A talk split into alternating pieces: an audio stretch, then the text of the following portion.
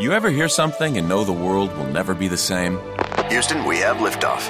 Well, wait until you hear this one. Half price coffee. That's right. Get into McDonald's weekdays before 10:30 a.m. for any size premium roast coffee or iced coffee. Both made with 100% arabica beans, both half the price. Good is brewing. And that's the sound of your morning changing. Limited time only. May not be combined with any offer or combo meal at participating McDonald's. The Leslie Marshall Show, a true democracy in talk radio. Of, for, and by you, the people.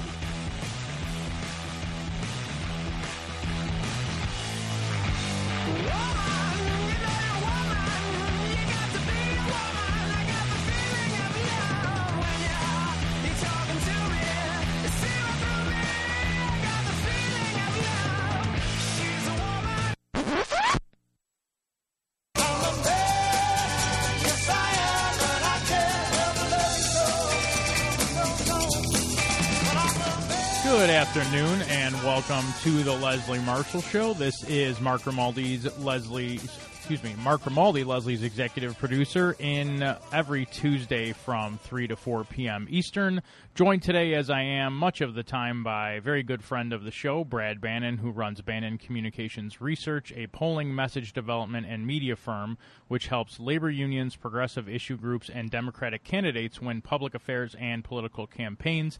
Brad's also a senior advisor to and contributing editor for Tiller4you.com, the social media network for politics. That's T I L L E R, the number 4 Y O U.com. He lectures in political science at Salem State University in Salem, Massachusetts. You can follow him on Twitter at Brad Bannon. That's B R A D B A N N O N. You can follow me at Mark J. Grimaldi. That's G R I M A L D I. We are live on Periscope right now. Also, very excited today to be live on the Progressive Voices Network. Uh, we are going to be there Tuesdays through Fridays from 3 to 4 p.m. Eastern, uh, while Nicole Sandler is taking some time off. We want to wish her the very best. And uh, in the meantime, you can check out progressivevoices.com and listen to all their great programming. Uh, they're also very active on Twitter. It's at Prog Voice, P R O G V O I C E. Brad, today I want to talk about two different uh, pieces which uh, the Associated, Repress, uh, Associated Press was reporting on yesterday. Um, both have to do with America's uh, mental health system. Um, and I wanted to start off by beginning with an article uh, that focuses on the Justice Department and their recent findings regarding police uh, treatment of mentally ill. And that's pretty much the title of the article for those of you who want to find it later on. It's entitled Justice Department Focuses on Police Treatment of Mentally Ill, and then we will um, leapfrog from there. Uh, Justice Department lawyers investigating police agencies for claims of racial discrimination and excessive force are increasingly turning up a different problem officers' interactions with the mentally ill. The latest example came in Baltimore, where a critical report on the department's policies found that officers end up in unnecessarily violent confrontations with mentally disabled people who, in many instances, have not even committed crimes. The report cited instances of officers using a stun gun to subdue an agitated man who refused to leave a vacant building, and of spraying mace to force a troubled person, said by his father to be unarmed and off his medications, out of an apartment. Though past federal investigations have addressed the problem, the Baltimore report went a step further. It was the first time the Justice Department has explicitly found that a police department's policies violated the Americans with Disabilities Act. The finding is intended to chart a path to what federal officials hope will be far reaching improvements, including better training for dispatchers and officers, diversion of more people to treatment rather than jail, and stronger relationships with mental health specialists. Quote, through the course of our work in the last several years on this bucket of issues, we've seen how important it is to get at the mental health issues as early in the system as possible, end quote, said Vanita Gupta, head of the department's Civil Rights Division. Civil rights officials say the Baltimore report builds on work they've done in investigating the treatment of the mentally ill in various settings.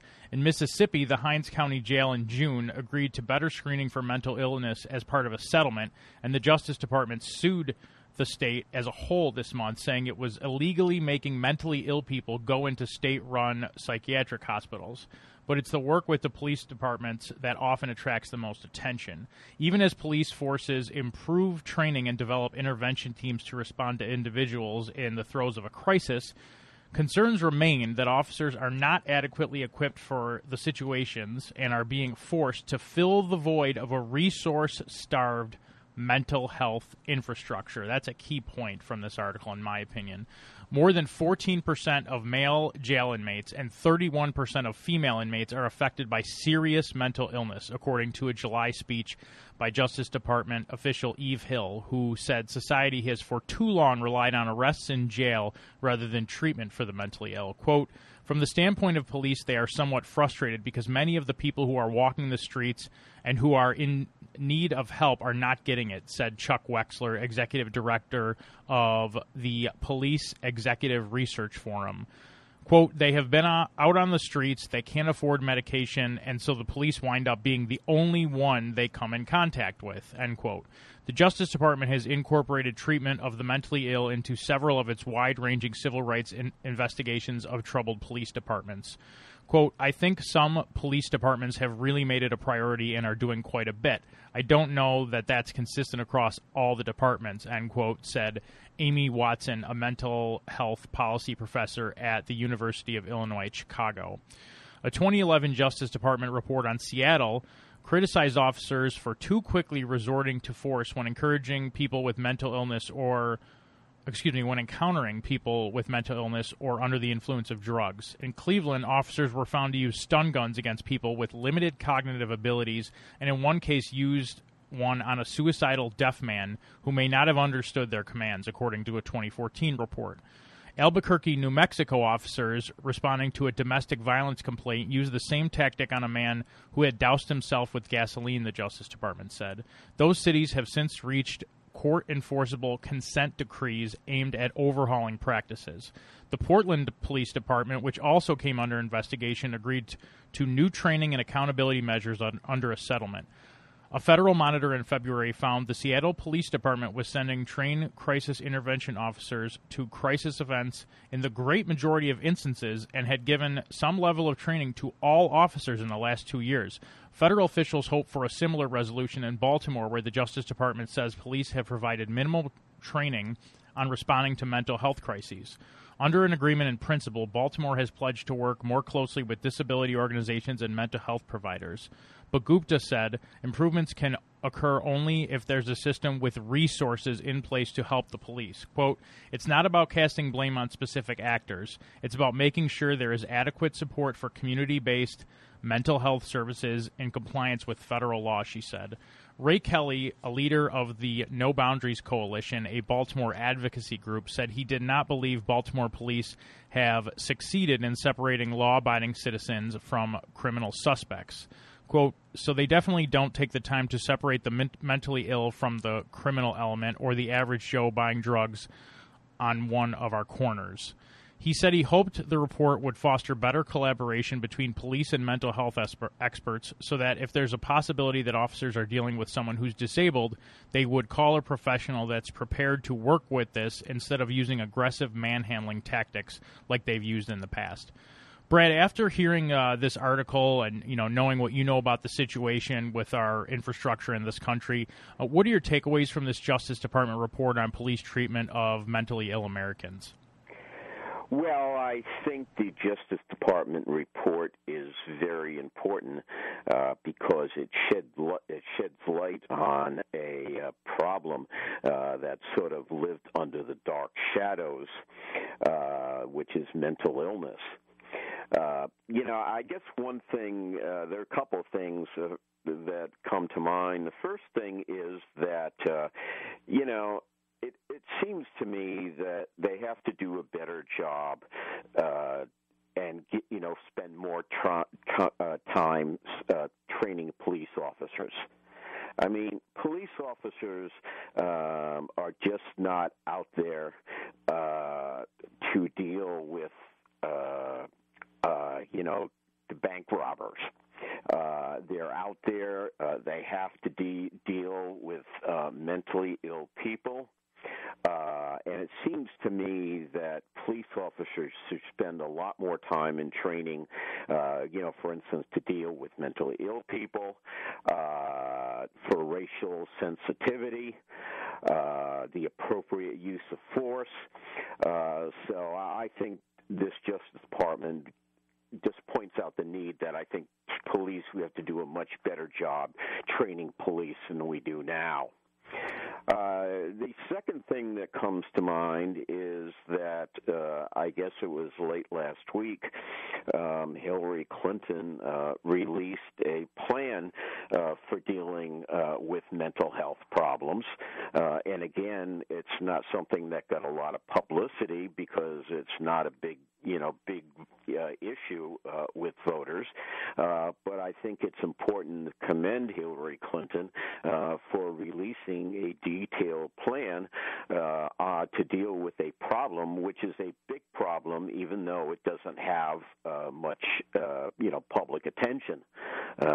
so you know I'm I'm glad that part of presidential candidate's job is to deal with you know is to come up with plans. This is how I'm going to cope with, uh, you know, global warming. This is how I'm going to cope with mental illness. Uh, and if you look at Hillary Clinton, she's done that, um, and it's a lot more complicated than just saying I'm going to solve the immigration problem by building a wall on the Mexican border. Yeah, absolutely, Brad. And I'm happy you mentioned that because that's something I want to get into more. You know, one of the, the beauties of talk radio and long format, you know, reporting or talk is that you can get into more of the weeds of these policy details versus just a headline. So um, after we talk about this Justice Department report a little bit, we're going to actually get into the nuts and bolts, if you will, of that plan because I agree with you. It didn't receive enough uh, attention, and one of the complaints I've heard from a lot of people, um, you know, throughout this campaign is they're sick of the, you know, all the coverage of Donald Trump and just what he says and the controversies, and we're not hearing enough about the real problems that this country is facing and what type of solutions could be enacted to help people in this country, especially when you look at a class of people in America, you know, who suffer from mental illness, you know, the the most vulnerable in our society who need help and need a leader to help them. Um, but before we get to that, I want to backtrack just a little bit. Um, you know, if you listen to this report with, in the language that was used, Brad, doesn't it appear to be a lack of resource funding that has helped to cause, as the Justice Department official Eve Hill called it, uh, quote, the problem of our society relying on arrests in jail rather than treatment for the mentally ill? Oh yeah, I think that's absolutely true. I think uh, you know, in terms of dealing with the mentally ill, we still sort of live in the dark ages. Uh, you know, it's uh, and you know, I mean, it's you know, uh, I agree with you. I don't think uh, the plan that Hillary Clinton uh, released last week got a great deal of attention. And I think it's one of those problems where people just don't want to think about it. And my guess is that uh, if you look into any family, uh, you probably can find a family member uh, who has some sort of, uh, you know, mental illness, whether it's depression or paranoia or schizophrenia. Uh, and, you know, I guess the other obvious thing that comes to mind is, you know, this is an important part of the issue um, about gun safety. Uh, Absolutely. The reality is, uh, we have people out there with mental problems, uh, and it's very easy for them uh, to purchase uh, weapons. Uh, and mental illness and automatic rifles are not a happy combination. No, and I, mean, I think you see dealing with mental illness is another way of, of getting at the gun safety problem. Absolutely. You see that it's hard to get mental health treatment, and it seems like it's way too easy to have access to firearms. That's something I'm gonna uh, we're gonna talk about as well, Brad.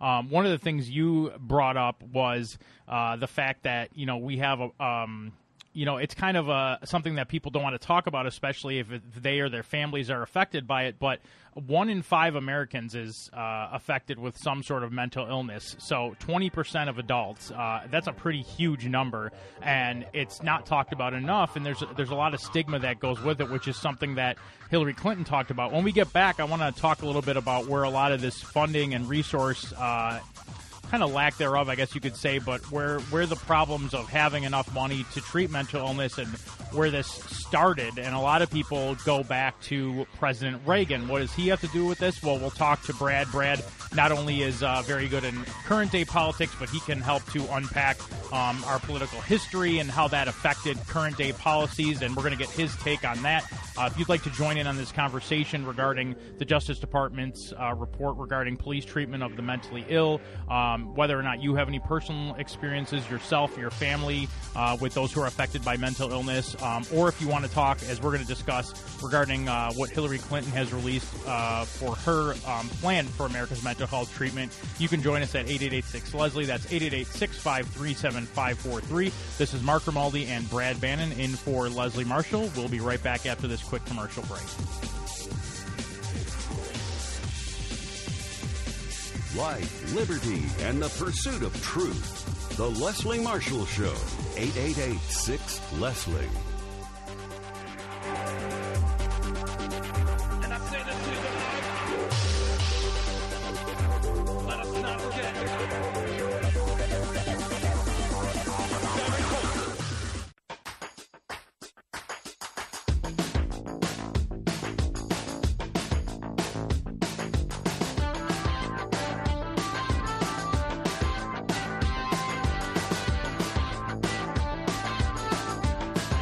Welcome back to the Leslie Marshall Show. This is Mark Grimaldi and Brad Bannon in for Leslie Marshall. Before the break, I started to allude to the fact that I wanted to go backwards a little, find out where some of the pitfalls we've had um, in our resources for America's mental health care uh, financially. So, Brad, I'm going to probably start this question. We may have to get a quick response and come back to you after the break. But going back to the origin of this lack of funding for mental health care in America, a lot of people point back to 1981.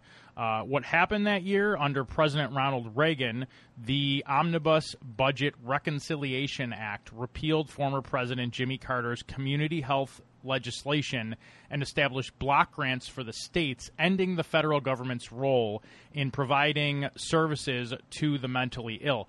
Subsequently, federal mental health spending decreased by 30% and then went down from there. So, Brad, how much of the blame does President Reagan bear for the lack of federal funding toward mental health care in America, in your opinion?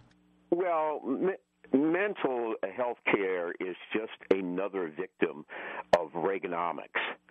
And fortunately, we're just getting to the point now where people are realizing that if we don't invest uh, in solving problems like mental illness or hunger, uh, that uh, you pay a big price, a price that is much bigger uh, than the investment you would have made in money.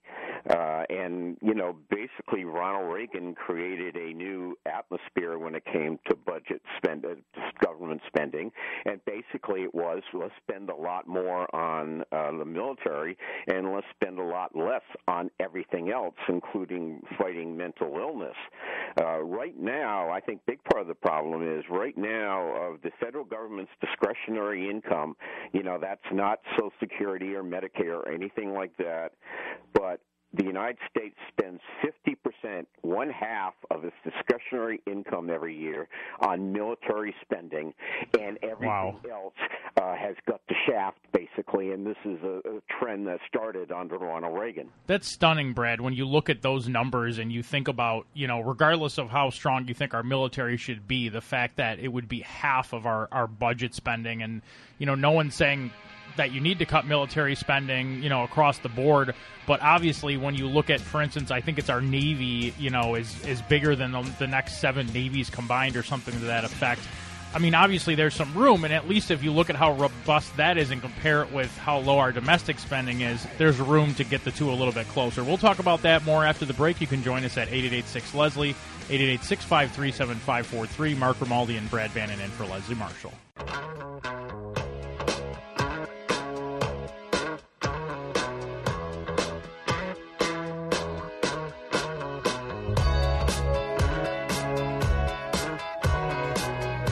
Welcome back to the Leslie Marshall Show. This is Mark Grimaldi in for Leslie Marshall, joined by good friend of the show, Brad Bannon.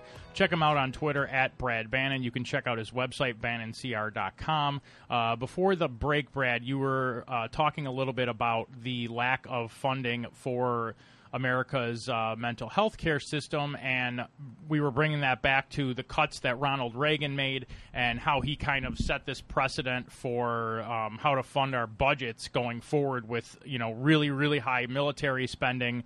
And basically you know that takes up half of our budget and everything else kind of as you said so i think succinctly gets the shaft unfortunately. Um, the other thing I promised, as promised, I wanted to talk about was uh, the proposal by Hillary Clinton uh, to address mental health treatment. And as I mentioned in the break on, on Periscope, for those who are listening on radio didn't get to hear, I want to talk about my own personal uh, experiences with mental illness, uh, not only in my family, but myself and the circumstances that I dealt with, because I think there's a stigma people are afraid to talk about it. So I think it starts um, with people leading and talking about it and not being afraid to. So I'm going to do that today. Um, but first, I want to talk about this plan that uh, Hillary Clinton uh, proposed last week. This is also from the Associated Press, so you can read it online. It's entitled Clinton Proposes Plan to Address Mental Health Treatment. Uh, Hillary Clinton rolled out a comprehensive plan to address millions of Americans coping with mental illness, pointing to the need to fully integrate mental health services into the nation's healthcare system. Her campaign released a multi pronged approach to mental health care. Uh, Monday, actually, uh, it was I think talked about a little bit last week, but they officially released it yesterday. Uh, it's aimed at ensuring that Americans would no longer separate mental health from physical health in terms of access, care, and quality of treatment. Quote, we've got to break through and break down the stigma and shame. We've got to make clear that mental health is not a personal failing. Right now, it's our country which is failing people with mental health issues. Secretary Clinton said. The Democratic presidential nominee's agenda would focus on early diagnosis and intervention and create a national initiative for suicide prevention. If elected, Clinton would hold a White House conference on mental health within her first year in office. Her proposal would also aim to enforce mental health parity laws and provide training to law enforcement officers to deal with people grappling with mental health problems while prioritizing treatment over jail for low level offenders. The former Secretary of State held a town hall meeting by telephone with stakeholders on Monday during a three day fundraising spree in the Hamptons on New York's Long Island. The policy rollout would overlap with the Clinton plan to address drug and alcohol addiction, which she campaigned on in Iowa and New Hampshire after hearing frequently about the problems from voters. Clinton noted that suicides were at their highest level in years and people were dying from connected health conditions that, quote, too often go undetected and untreated. She said during the campaign, it has seemed like a floodgate has opened from parents, students, veterans, and others sharing their stories of mental health problems. The federal government estimated in 2014 that about 44 million adults in the U.S. had mental illness in the past year, or about one in five adults age 18 and over. One in five adults age 18 and over. It is estimated that nearly 10 million adults suffer from serious mental illness. 10 million. An estimated 17 million children in the U.S. experience mental health problems, including one in five college students. So, again, 20%. And that's according to the National Alliance on Mental Illness. Nearly one in five veterans, again, 20%, returning from the wars in Iraq and Afghanistan experience post traumatic stress or depression. Clinton's campaign said the plan would attempt to integrate the nation's healthcare system to create a more seamless way of providing both medical and mental health treatment to patients. It would expand the reimbursement systems for collaborative care models under Medicare and Medicaid that aim to, tra- to treat patient, patients ugh, through a team of healthcare professionals, including a primary care doctor, a care manager, and a behavioral health specialist. It would also be helped by a Clinton proposal to boost funding for community health centers that she announced earlier in the summer, along with Vermont Senator Bernie Sanders, her primary rival. Money for the centers, a priority for Sanders, was increased under the Affordable Care Act. Clinton's plan would make the money for the centers permanent and expand it by $40 billion over the next decade. So, Brad, now that we've discussed uh, the specifics of this plan, what do you think of the plan overall uh, as far as Clinton's plan to address mental health treatment in America? Well, I think you have to give Hillary Clinton credit here. Uh, we were talking in the last uh, segment uh, that since there's a stigma attached to uh, mental illness. Uh, it's an issue that really no one wants to talk about, uh, and I think you have to give Hillary credit uh, for you know going into such detail uh, and releasing a plan uh, that has uh, that deals with an illness which uh, creates lots of problems uh, in American society, and so I think you have to give her credit. And you know, if you go to the Clinton campaign website, uh, you can see uh, you can access uh, Hillary Clinton's plan uh, to deal with mental illness uh, and to deal with the economy and about a dozen other issues. Uh, and, you know, she's laid it all out there. Uh, this is what I'm going to do to fight mental illness if I'm elected president.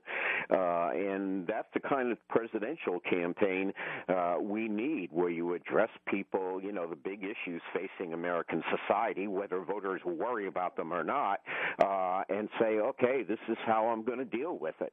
No, exactly. Because if we wait until it's a top of mind issue by voters, that's usually because it's gotten much worse. And yeah, you that's know, exactly right. We only deal with problems after they move from being problems to crises.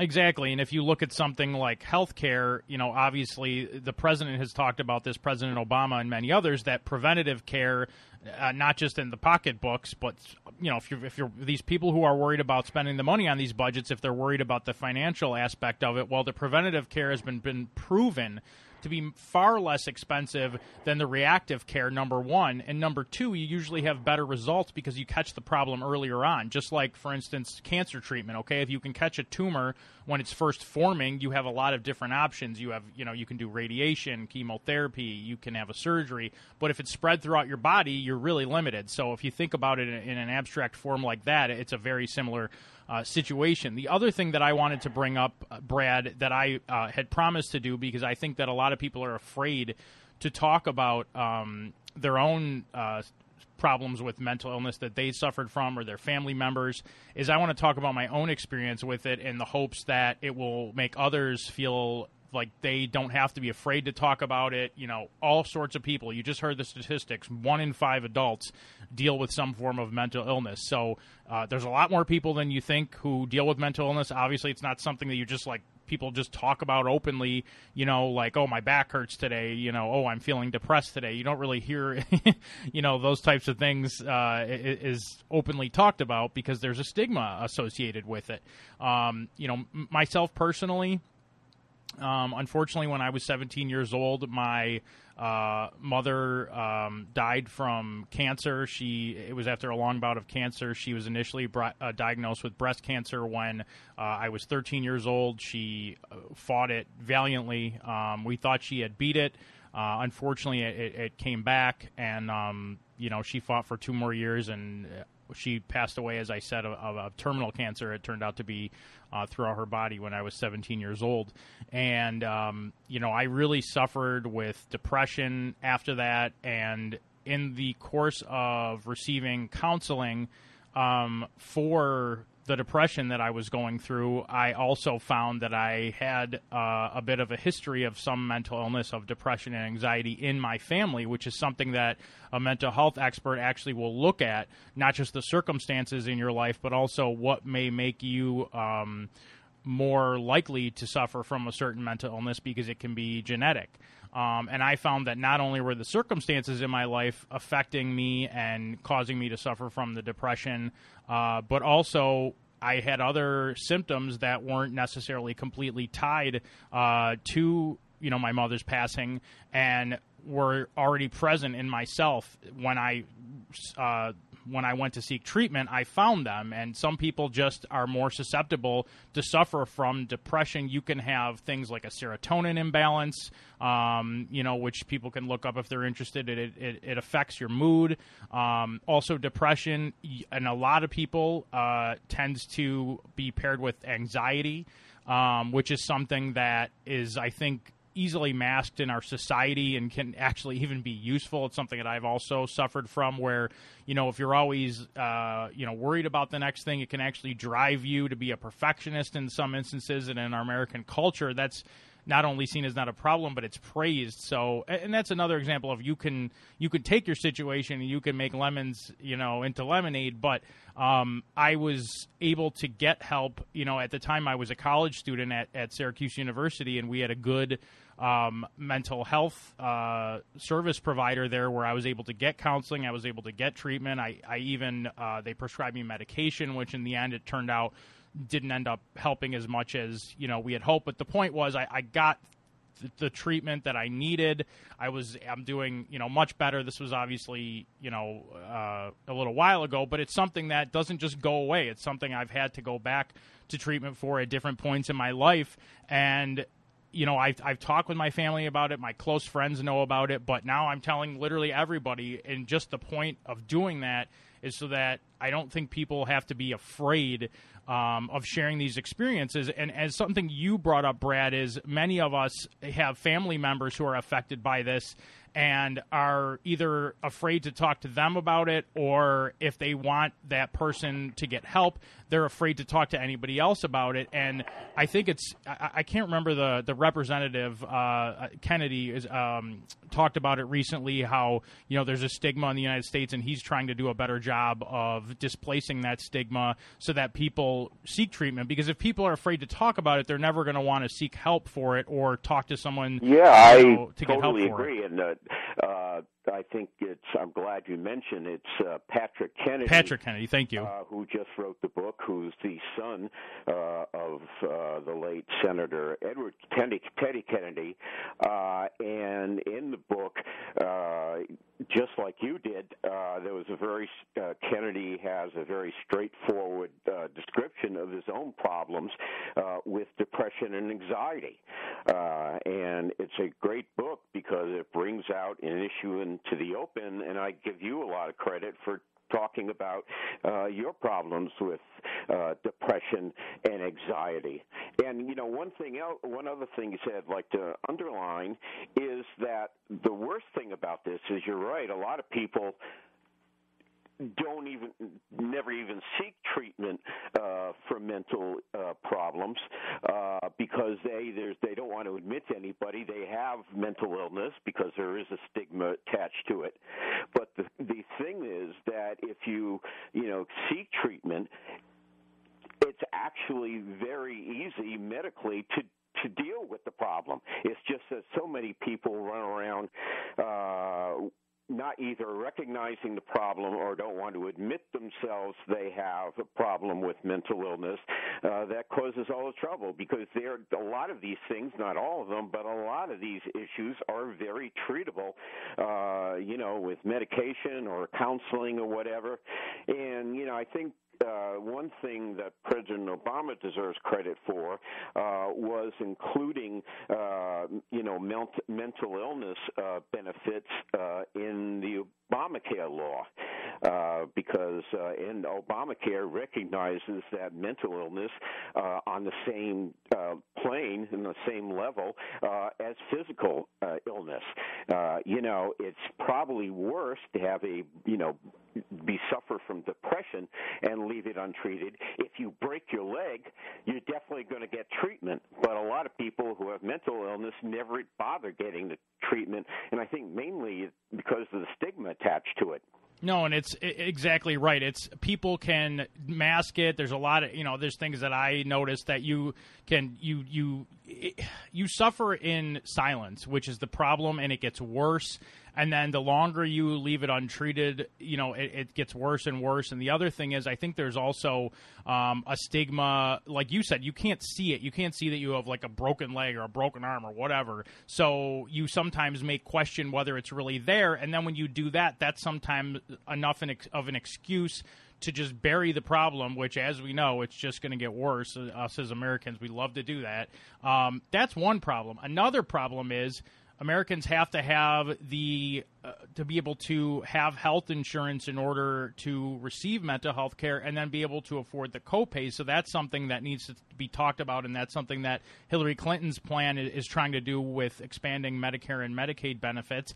And then number three, I think there's also a stigma for males because uh, to seek not not that females don't suffer, but I think males it seems are especially hesitant to seek help because it's somehow uh, seen like oh you're not tough or something like that, um, and like emasculated or not even emasculated, but that you're not tough or somehow if you admit that you have a problem, which couldn't be further from the truth because I found the hardest thing was to actually get over that, and that took a lot more guts on my part. It was easier to just bury it and hide it and deny that there was any sort of problem that I was facing. The hardest thing, the the toughest I had to be was to actually take that first step. And then once I got in there and I started getting relief from the problem, I was kicking myself for not doing it sooner, just like most of us do with any other problem we've waited to address it's usually the fear of the unknown that is the worst part of it. And then once you actually get in there it's just you see you know how much better things can be. And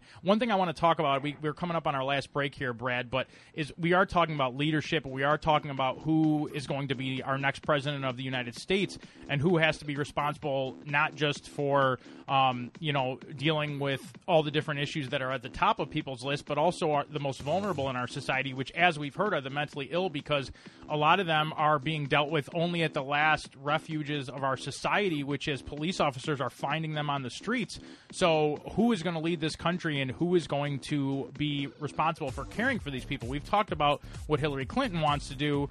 Uh, I think you know where I'm going with this in the last segment, so we'll get back to uh, Brad and uh, myself after this break. If you'd like to join us for our last segment, the number to do so is 8886 Leslie. That's 888 653 7543. This is Mark Grimaldi and Brad Bannon in for Leslie Marshall. We'll be right back after this quick commercial break.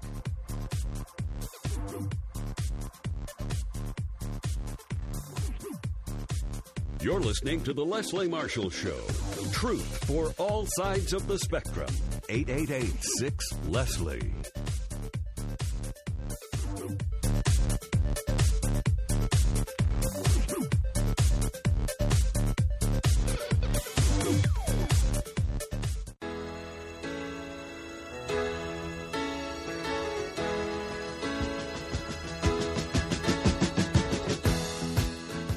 Welcome back to the Leslie Marshall Show. This is Mark Grimaldi in for Leslie Marshall. For our last segment, uh, as promised, I wanted to talk to uh, my guest Brad Bannon just a little bit about um, our last question here, which is you know we've talked about all these serious issues uh, regarding the mental health care system in the United States. How did we get to the you know what are the problems that we're facing? how did we get there? What are some possible solutions? And, you know, we have to be serious about this proposition, Brad, but can you even imagine Donald Trump talking about mental illness in a thoughtful and empathetic manner, let alone leading a nation where he'll be expected to care about all Americans, including those suffering from mental illness? Well, no. I mean, the idea of Donald Trump dealing seriously or talking seriously about any issue is ridiculous. Uh, you know, Trump is a demagogue. And a demagogue is a politician uh, who will say anything uh, to please uh, and to excite his followers. Uh, and the reality is, uh, you know, Donald Trump doesn't release detailed plans about anything.